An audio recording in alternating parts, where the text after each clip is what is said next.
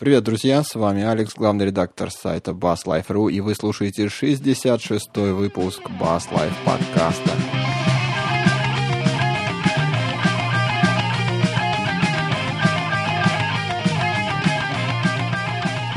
У нас сегодня великий день, полный состав ведущих в сборе.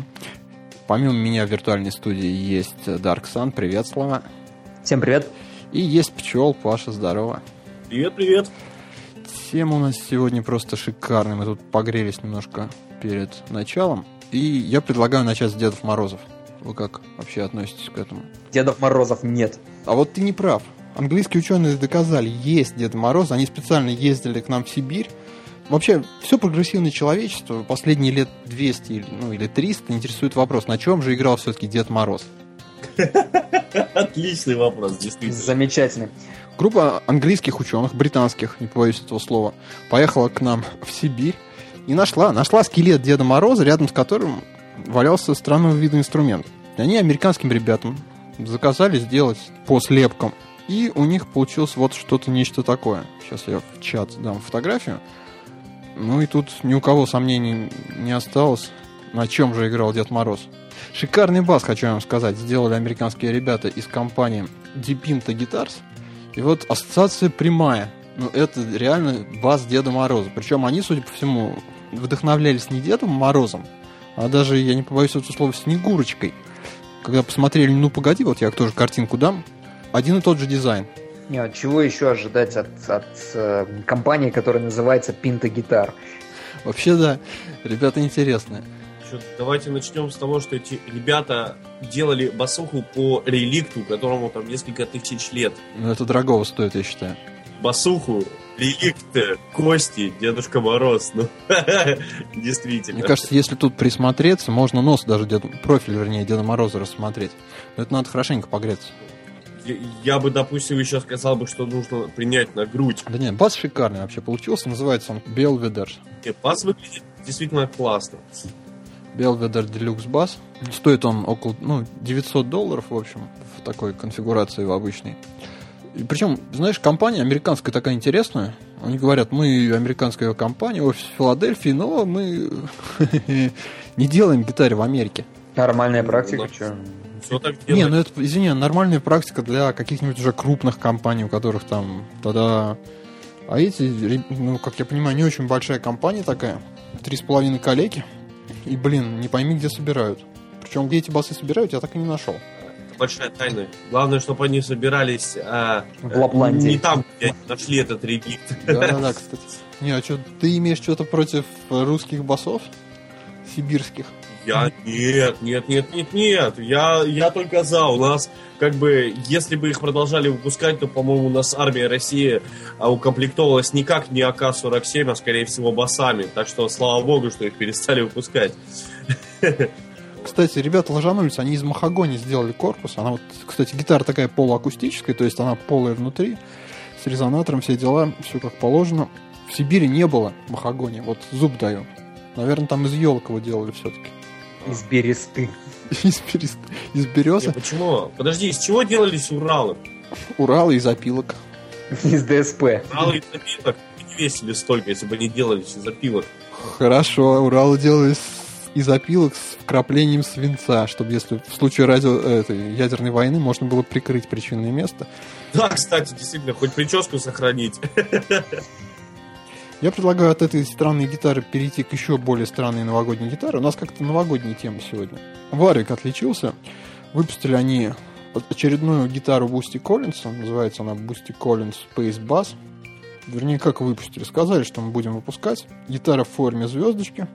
Сам Bootsy Collins на чем-то подобном играет. Я нашел в Ютубе, кстати, видео очень интересное, где он рассказывает, как он проектировал свой сигнатурный бас.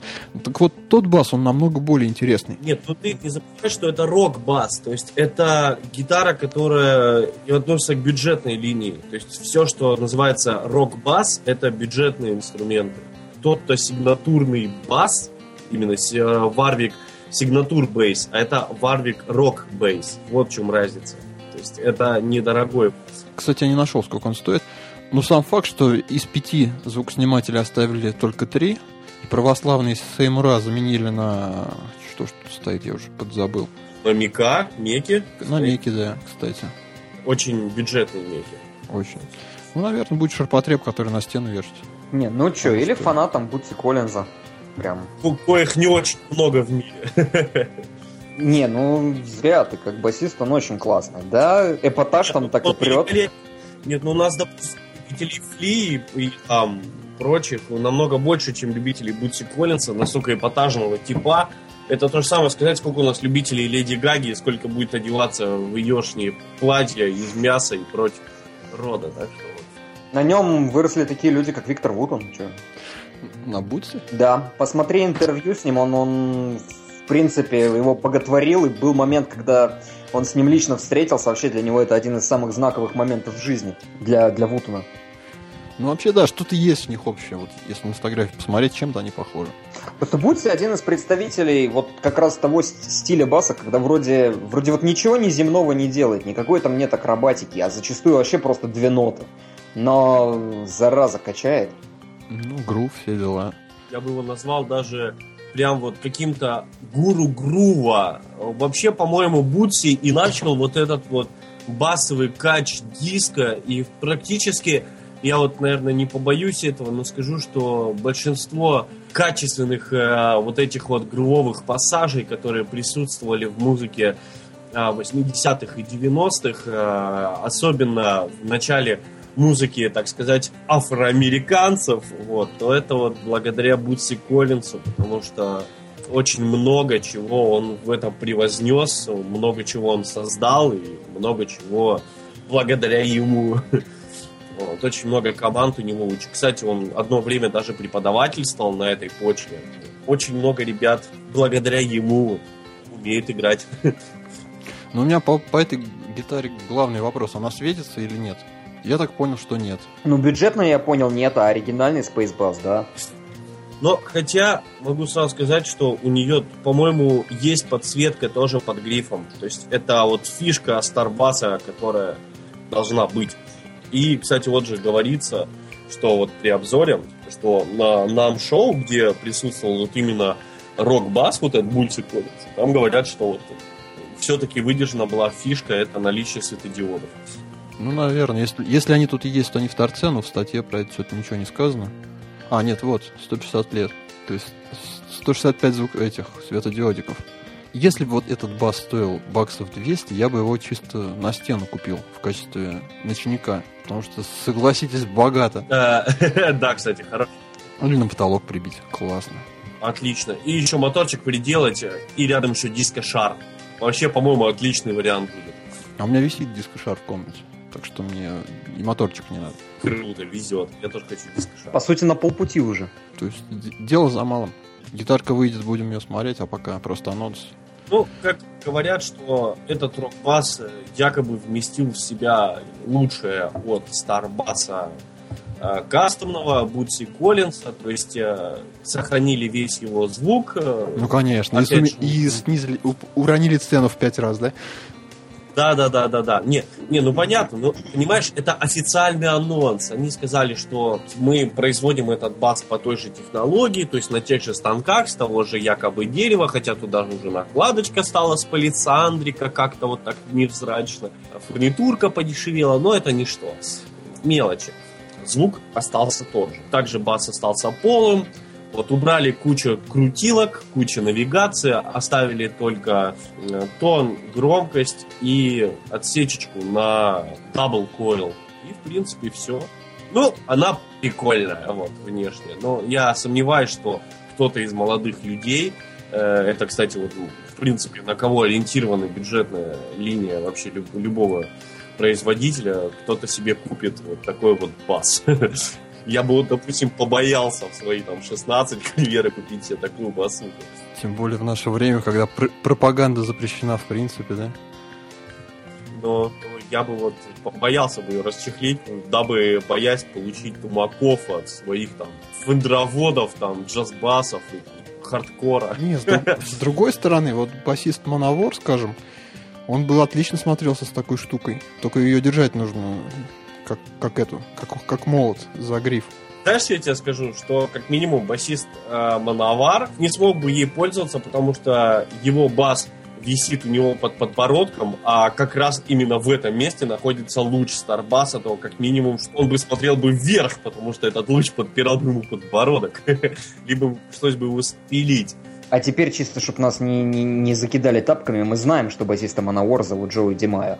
Я считаю, что эта гитара начисто проигрывает поделки. Потому что Дед Морозы рулят. Я считаю, что эта гитара проигрывает во всех позициях, начиная от имиджа, заканчивая практичностью, удобностью, характеристиками. Единственное, в чем она выигрывает, это в своей некой няшности и цене. Но все остальное, конечно, вот из ее адекватности. Я так думаю, что ее выпустят, выпустят Limited какой-то вот линеечкой и на этом закончат.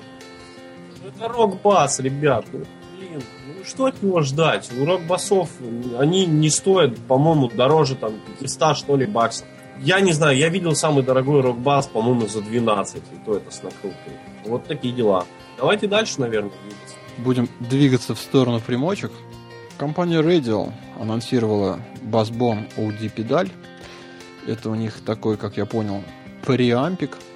Причем преампик, я вам скажу, очень интересный. Сейчас я вот в чат фотографию дам. Интересен он тем, что там на самом деле зашито целых два преампа, то есть это двухканальный преамп. Есть два входа, можно переключаться между инструментами. Смешивать, как я понял, не получится вот эти два канала. Есть, ну, два входа, два канала, но можно с одного входа тоже два использовать. Вот. Говорят они, что один преамп, он как бы для обычных хорошо подходит бас-гитар с магнитными датчиками, а второй можно использовать, там есть бустер, специальный переключалочка, режим включается, и можно с пьезозвукоснимателями использовать. То есть, в принципе, можно играть и на контрабасе в нее, и можно играть и на басу в нее, можно что-нибудь такое дикое сотворить, в два входа воткнуться, и будет вам тоже счастье. Из интересного еще на борту стоит овердрайв, и на борту петля эффектов, что довольно необычно для вот таких компактных преампов. Сейчас у нас все с разрывом, так что это уже нормально. Ну, я вот из тех моделей, которые я смотрел себе, они без разрыва шли. Мне вот сразу на мысль приходит EBS Microbus 2, который стоит ровно столько же, даже немножко подешевле, меньше размером, чем Бон, э, вот этот. И там есть э, намного больше всего, и там обязательно есть разрыв. Паш, как обладатель Онова я могу, могу сказать так, что в нем, конечно, не намного больше всего. Да, в нем есть разрыв, причем э, разрыв с миксом. В чем фишка радиала, в моем понимании, это то, что ну, помимо преампа в нем намного более зрелый овердрайв. В этом плане он, конечно, микробас делает предстоящий. Вообще я в свое время крутил педальки первый басбоун, вот, и он звучит очень-очень достойно. Я вот сейчас затрудняюсь сказать конкретно про эту модель. Первый же, по-моему, даже ламповый был. Да, да, да, да, действительно, был ламповый. Он, кстати, до сих пор производится. Про этот конкретно я, я не, не, не берусь утверждать, потому что, опять же, в анонсе не очень понятно написано, что и как. Вот, но я уверен, я уверен, что он очень достойный, да, он крупный.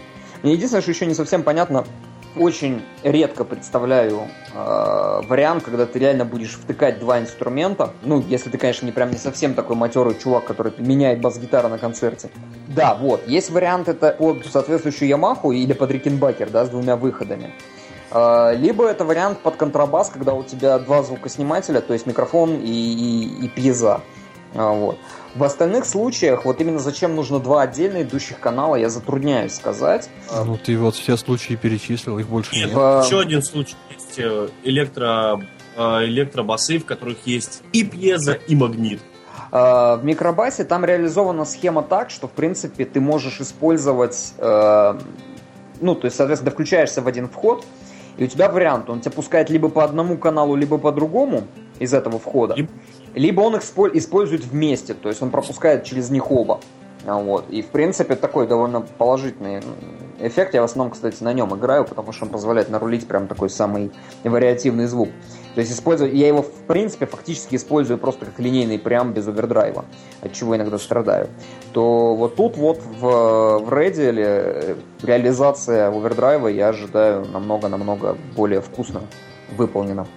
Ну, опять же, я, допустим, не знаю ни одной плохой педальки от Radial, и могу сказать, что, скорее всего, что это будет еще один удачный педалька, которая очень сильно уйдет корнями в продажу и будет продаваться очень долго, потому что Radial ставки на авантюре не делает.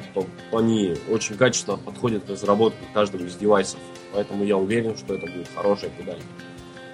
Ну и цена у нее 500 баксов всего, в принципе.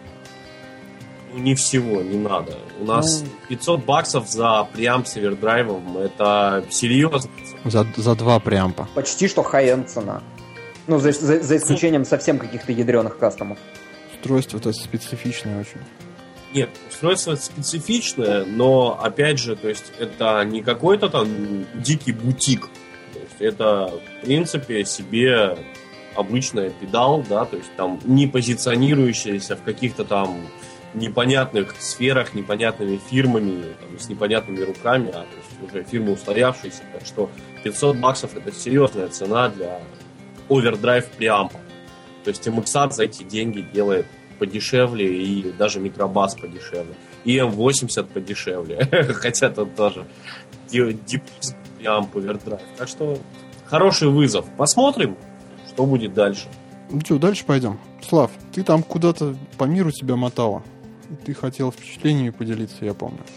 Да, в принципе, хотел поделиться э, интересными жизненными наблюдениями. Летом всего года закинула меня судьба-судьбинушка не близко, не далеко, а аж в Бразилию. И хотел бы рассказать, в принципе, вот поделиться с э, аудиторией, ну, просто рассказать, как там живет музыка, хотя мое пребывание в Бразилии заключалось в поездках между офисом и гостиницей, вот, но тем не менее по вечерам удалось пару раз выбраться, во-первых, на местные концерты, вот, затесаться в одно еще интересное мероприятие, о котором я скажу чуть позже. А, для начала хочу рассказать про концерты. Э, ну и вообще, то есть я приехал и базировался в таком небольшом городке, который называется Сан-Жозе-дус Кампус. В Бразилии, я так понимаю, ну, два центра помимо столицы. Э, один, ну, один из них, один из крупнейших городов Бразилии, это Сан-Пауло. Собственно, там а, практически один из крупнейших аэропортов. И недалеко от него находится вот этот городок. Я тебя прям сейчас слушаю и чувствую детство, бразильские сериалы. Знакомое название. О Максе Кавалере подумал. Вот. Да, я его, кстати, вспоминал в Суе. Собственно, в промежутках между работой и сном удалось мне э, два раза сходить на местные концерты. И, э, ну, просто походив на концерты в России и поиграв на концертах в России, хочу отметить, ну, интересные наблюдения, чем отличается – при том, что, кстати, бразильцы, ну, я бы сказал так, они не очень сильно отличаются от русских, несмотря на диаметрально противоположную расположенность на Земле практически. Там люди, в принципе, тоже такие довольно простые, живущие примерно теми же проблемами. То есть у них точно так же государство от народа живет отдельно, и народ, в принципе, уже с этим, на эту тему не особо парится. Все те же страдают там проблемами всяких ЖКХ, транспорта и всего прочего. То есть найти о чем поговорить всегда есть возможность.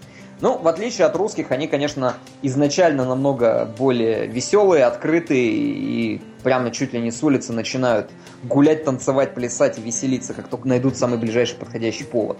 Знаешь, вот. если у нас русский подойдет, скажет, парень, давай-ка, слышишь, по 0,5 и и все, и понеслась, я тебе говорю, и будут и песни, и трамвай, и ЖКХ, и Так что не надо, вы тут с Бразилией тоже не особо отличаетесь. Ну да, да, да. Вот. Причем, а, отличие от них, у нас в минус 40 происходит. Прости. Вообще, да, вообще да, да, запросто. Я, кстати, к ним приехал в ихнюю зиму, которая оказалась примерно такая же, как наше лето. Вот, я еще на это, да, я, я там народу на веселуху, на потеху залез в горный водопад и искупался в Атлантическом океане, вот после этого вообще меня считали сумасшедшим. Потому что у них в зиму это. Ясь, да. Так вот, первое интересное наблюдение. Концерты там начинаются в час ночи. В принципе, вполне нормальная практика. Ты приходишь с работы, ложишься спать, потом где-то часов в 11, в 12 просыпаешься и едешь тусить. Это повсеместная практика, так там проводятся концерты. А во сколько они заканчиваются работать? Подожди, рабочий, рабочий день, ну, где-то в районе часов 6. Кстати, у них, у них по ТК 10-часовой рабочий день. Свои специфики есть в этом. Зато, и, и, кстати, по тому же ТК у них э, отпуск, вот как у нас обязательная часть отпуска должна быть не меньше двух недель, так у них не меньше трех недель. Так, я отвлекся. Значит, следующая тема, которая для меня оказалась интересной, ну, тоже, вот, знаешь, по порядку, да, идем от, это, от входа через гардероб к вешалке. Манера, то есть стиль, э, стиль вообще, как все происходит вот в таких заведениях, ну, клубных, обычных клубных концертных заведениях. Ты заходишь, там касса. А, на кассе ты платишь э, за вход, все, все дают по паспортам, то есть проверяют, что тебе, да, там 18 есть, все дела. На мой паспорт сбежало смотреть вообще просто вся, весь персонал практически. Вот, они пытались долго выговорить мое имя, но потом бросили все эти попытки. У тебя Вячеслав написано, да? Да-да-да, Вячеслав написано. То есть вообще они, знаешь, как догорели? А, сейчас, прости, перебью. У меня есть друг, э, его зовут Святослав. Он поехал в Америку, и когда его спросили, uh, what is your name? Тот, my name is Святослав. Uh, Свято what? Свято что? My... У них э, нет понятия двусложных, э, односложных двукоренных слов. Вот. То есть у них есть Мэри, Джейн, там, двусложные, но разнословные, то есть я тебе слова, могу сказать, что в моем, в моем случае у них это обычно заканчивалось на вью, вью, вью, и после я сказать че для них вообще невозможно. Вот, это, кстати, Жесть. для многих иностранцев такая тема, поэтому все очень радуются, когда я говорю, что меня зовут Слава. Возвращаемся дальше к теме. Тема такая, ты расплачиваешься за вход, тебе дают номерок, который, по сути, одновременно является еще и номерком в гардероб. То есть ты сдаешь одежду по этому же номерку, и дальше ты внутри тусишь с этим номерком. То есть ты можешь подойти к бару, показываешь бармену этот номерок, он тебе наливает там пиво, кайперинью или что они там еще пьют. Вот. И, запи- ну, и они вносят в систему этот номер. То есть ты внутри наличкой не расплачиваешься. Ты не даешь, не, ну, не даешь и не рискуешь ее там потерять, оборонить, или там что у тебя вытащат, или еще что-нибудь. А потом, соответственно, просто уходя, ты проходишь через эту же кассу, отдаешь им этот номерок, они тебе выставляют счет, ты там хочешь наличкой, хочешь карточкой расплачиваешься, тебе дают чек, и на выходе охрана тебя уже по этому чеку выпускает. Отлично. Круто. У нас в Самаре, кстати, пытался один парень такой сделать, но, к сожалению, клуб, клуб не взлетел. Вот. Ну, да, там рассказывают, что у этого есть тоже свои минусы. Меня сразу предупредили номерок беречь, далеко не доставать и сильно им не светить, потому что, ну, запросто могут незаметно, особенно если там человек в подпитом состоянии его вытащить и на него напоить пол, пол зала. Соответственно, если ты потерял номерок, на выходе ты платишь какой-то там штраф такой, ну, довольно значительный, который, в принципе, тоже э, равносилен довольно большой сумме вып- выпитого, предполагая, что этим уже кто-то воспользовался. Угу, понятно. Вот. Следующая тема. Сами, собственно, концерты. На самом деле, кстати, ну, площадки оборудованы были... Я был в двух заведениях э, города из трех. Так, ну, вот такого клубного характера. В принципе, нормально я, конечно, понимаю, что сейчас аудитории будет тяжело сравнивать, но вот чисто Алексу для сравнения, э, получше, чем в подвале, где-то примерно может быть на уровне сквозняка. То есть можно ожидать, что стоит ударка более-менее приличная, ну, как, как обычно свойственно, без железа. Вот. Стоят по дефолту какие-то комбики, которые, ну, не вот не Беринджеры, но и в том, ну и не Реки, естественно, то есть что-нибудь такое. И не всякие, да? А, но при этом я заметил, у них реально все, причем значит, даже вот такие довольно самые пионеры. Вот мы, я ходил на один из концертов, там были три команды. Первая была такая довольно прям пионерия пионерий. Вот. И при этом вот для них нормально, они все таскают свой став. То есть таскают каждый гитарист, басист, все таскают свои, свои ящики, и как бы у них это тоже считается нормальным. В смысле ящики? Ну, в смысле, свои усил, усилки, а, усилки комбики, угу. и с них снимаются. Более того, это, у этого есть своеобразная такая интересная фишка. Бразилия – страна контрастов. Контрастов в том плане, что у них одновременно присутствуют электросети на 220 и на 110. Причем в пределах одного города. Как так жить-то вообще? А в пределах одной квартиры? Ну, в пределах одной квартиры, слава богу, нет, но ты запросто, переезжая из квартала в квартал, тебе приходит... То есть там реально безумный бизнес, это трансформаторы.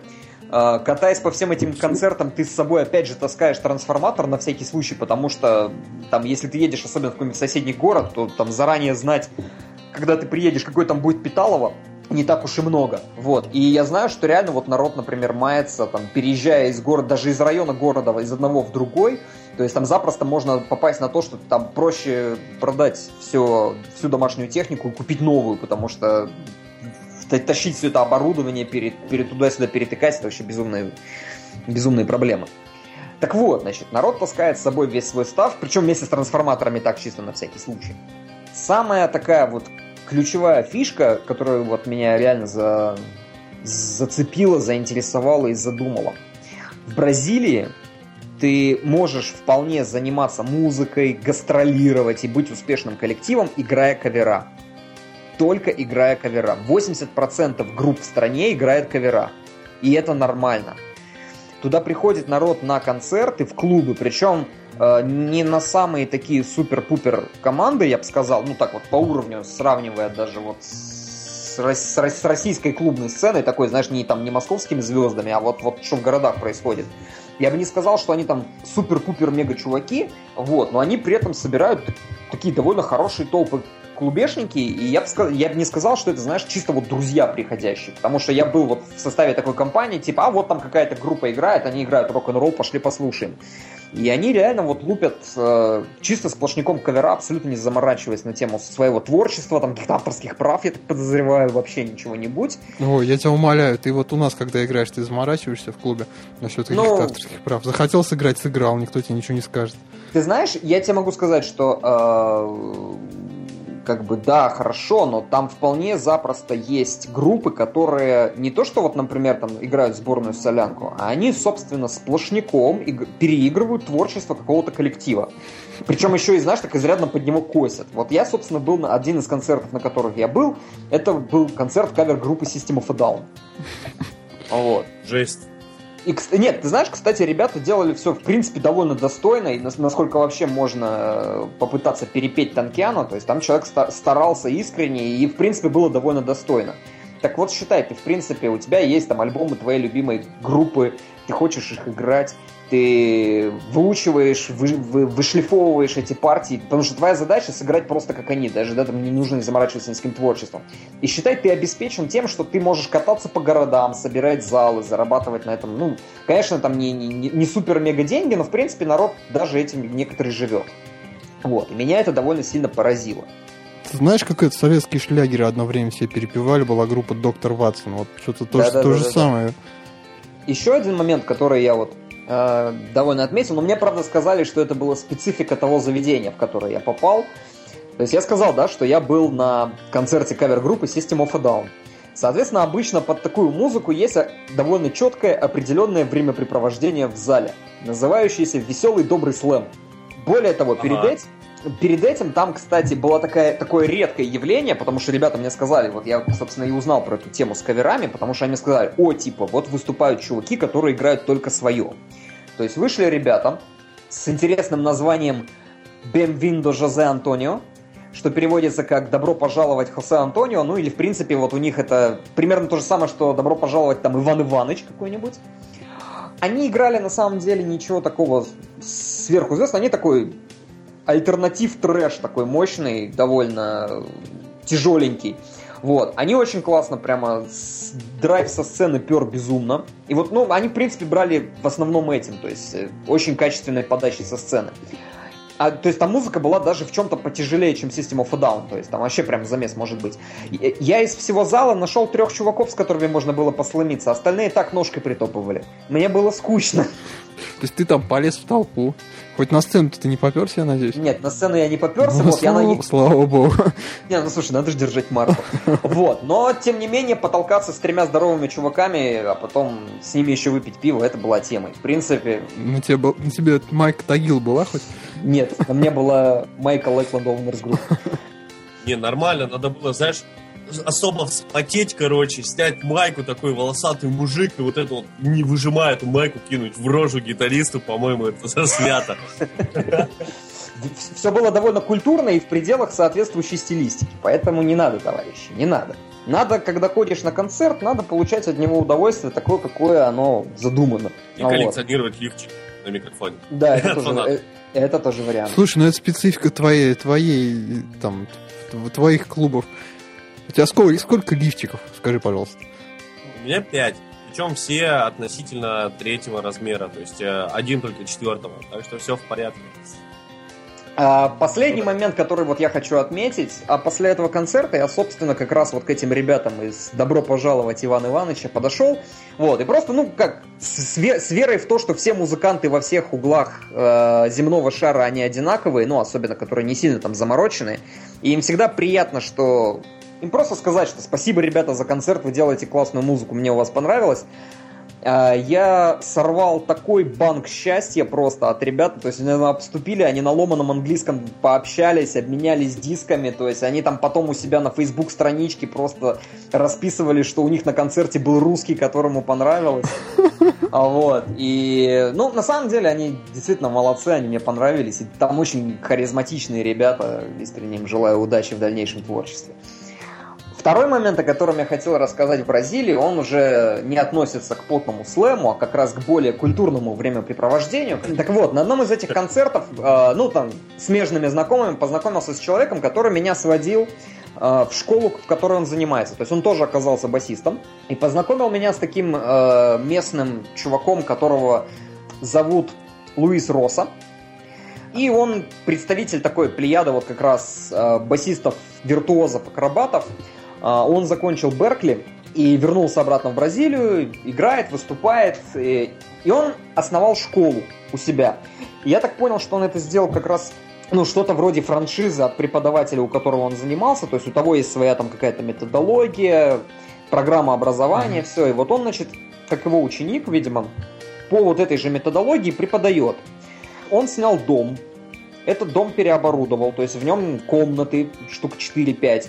И это реально, вот он сделал школу, в которой люди занимаются изучением игры на бас-гитаре. Э, собственно, когда я зашел, у него там было два ученика. Вот, чувак, с которым я общался, был третьим.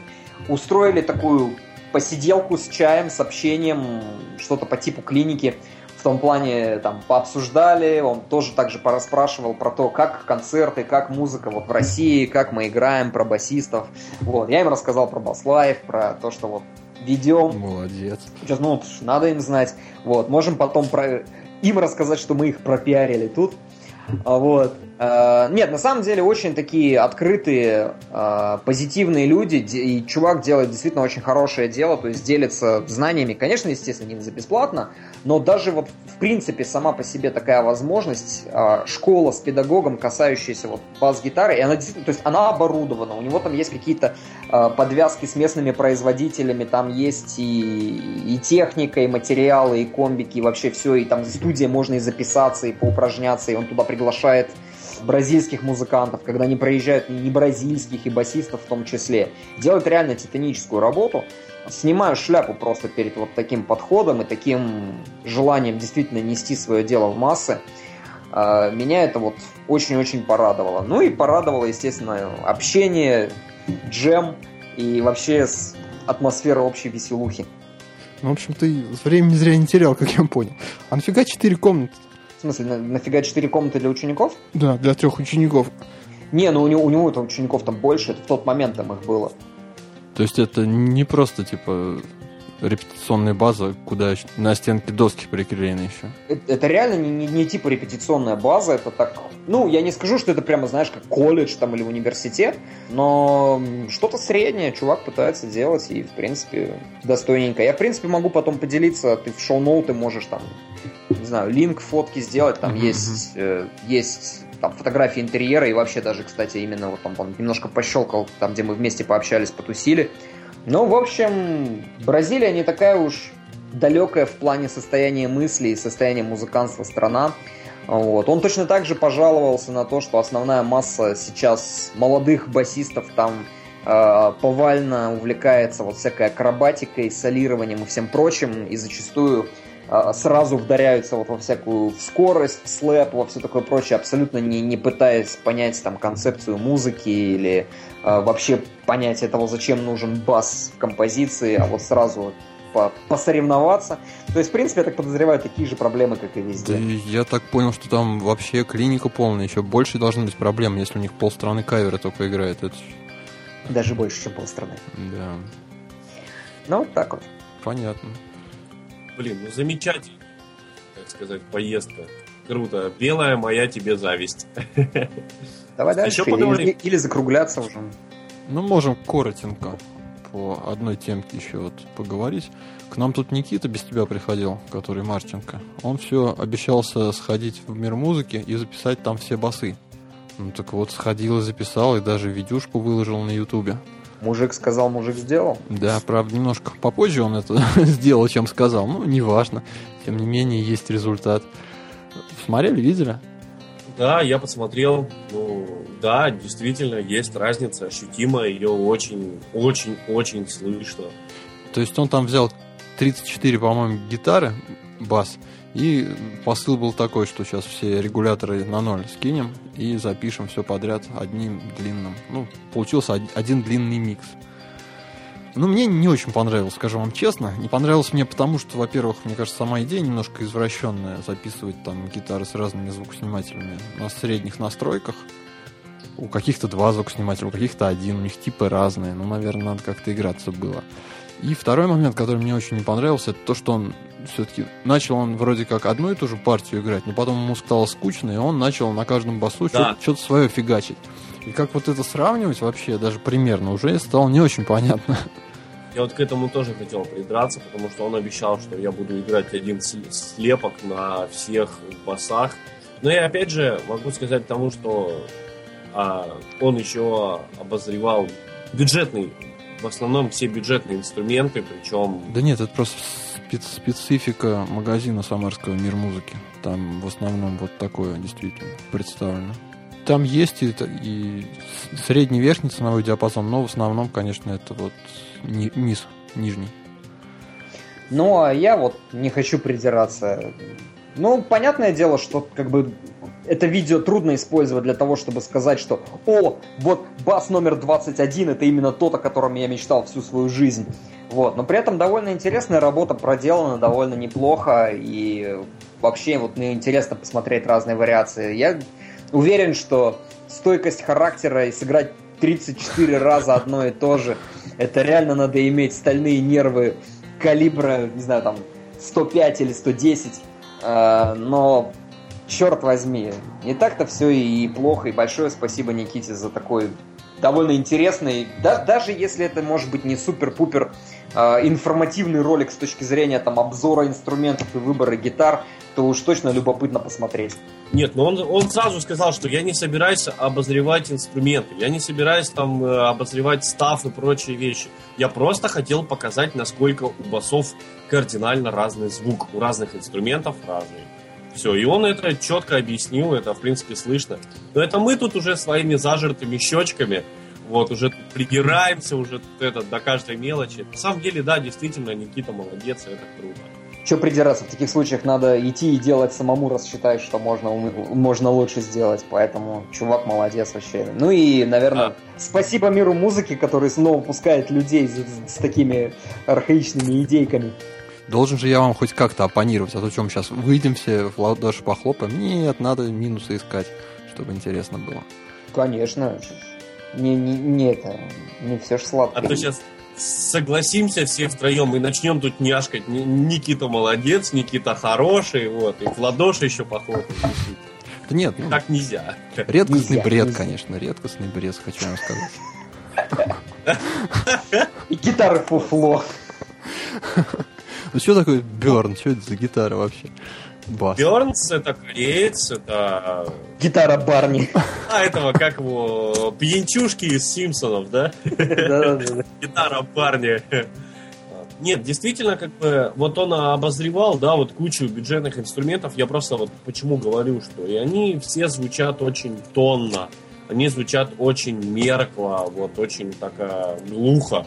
И вот как только инструмент переваливает за 20 тысяч, да, вот, допустим, как э, Yamaha BB или там Ibanez какой-то там был тоже, по- по-моему, этот супер легкий, там, легченный. Вот, и сразу слышно, как э, инструмент молниеносно вырезает э, микс, прям сразу слышно яркость, насыщенность. Фернандес, допустим, там тоже средний по-моему, был. Вот, сразу слышно, как инструмент просто э, обогащается серединой высокими. И, вот, и нет. вот этого самого вот этого тусклости звука. Ну, потому что если у тебя два датчика стоит, и ты посередине все поставил, то и получится средний звук.